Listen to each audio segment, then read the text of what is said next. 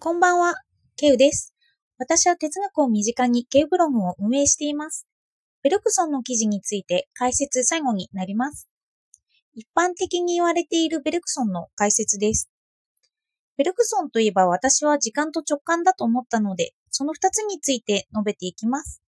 よかったらお付き合いください。ベルクソンは純粋持続という概念を持ち出します。それを心の中の時間の感覚としてください。の純粋持続は心の中の時間の感覚ですね。時間についてのベルクソンの考えを見ていきたいので、その時間を見ていきます。私たちは普段時間を見るときに4つの見方をします。その4つの見方を細かく見ていきますね。1つ目は物の移動です。あの、時計の秒針がチッチッチッチって進んでいくイメージです。これが物の移動。二つ目に行きます。二つ目は量の変化です。これは砂時計をイメージしてください。砂が下に落ちていく量の変化のようなイメージですね。三つ目に行きます。三つ目は形の変化です。の成長するイメージですね。小さな草が大きくなるようなそんなイメージです。そして4つ目は数値の変化です。これはデジタル時計などを思い浮かべてください。あの画面上の数値が動きますよね。これらが普段私たちは時間のイメージだと思うんですけど、なんとベルクソンはこれらを時間とは考えませんでした。例えば、勉強して積み上げたとか、テニスの上達にかけた時間の記録とか、量や数値を時間とは考えませんでした。時間とは、意識の中に感情や記憶が絶え間なく現れることで、持続する質的変化だと、ベルクさんは言ったんです。時間とは意識の流れのことを言っています。新しい概念を獲得するには時間を必要って述べているんですけど、ベルクソンはその時間をこのような意味、あの質的変化とか意識の流れという意味で使っています。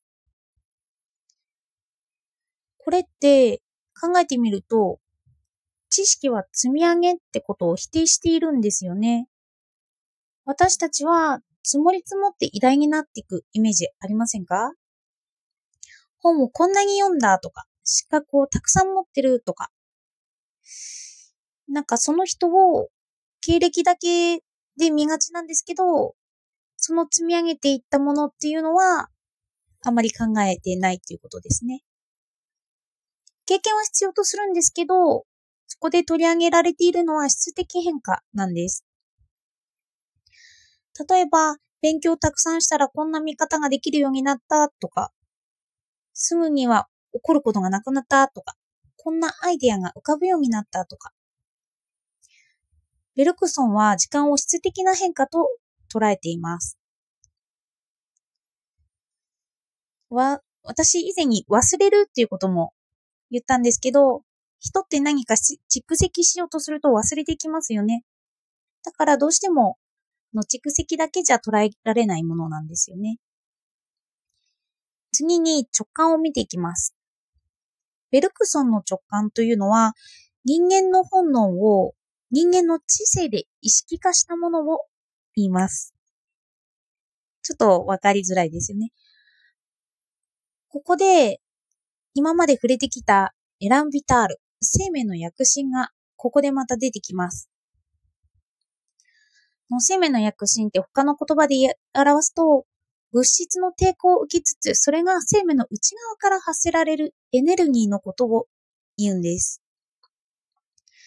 それで、この生命の内側から発せられるエネルギーなんですけど、これが人間の場合は、生命の躍進、エランビタールによって発達させたのが知性。で、に、動物の場合、生命の飛躍、エランビタールによって発達させたのが本能とベルクさんは言っています。で、この動物の本能と人間の知性が合わさったものが直感だと言っているんです。本能と知性イコール直感という、そういうふうに言っています。ちょっとわかりにくいので、まあちょっとイメージとしてみてください。あの本から生命の躍進を考えると、まだそこにないものを生み出そうとする生命の内側からのエネルギーです。これは未来に向かっています。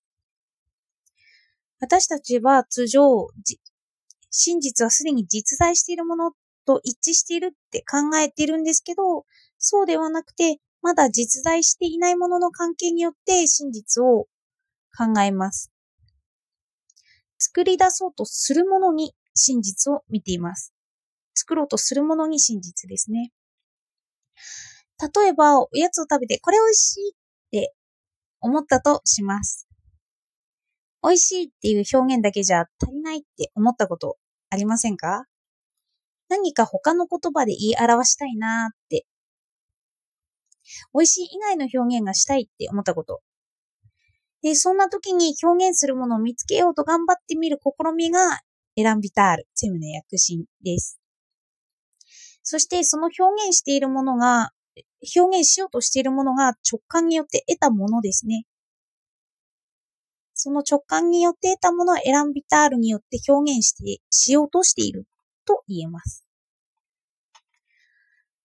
これで、あの、ベルクソンについて一般的な知識、あの、直感と時間の解説を終わりにしようと思います。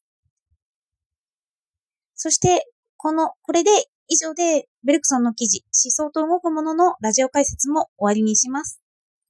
あの、回数をけてあるので、このブログ記事に興味のない方は番号を飛ばしていただければと思うのですが、ここまで聞いてくださっているからこそ、これを聞いていてくださるのだなと思うと、こんな言葉必要ないかなと思いました。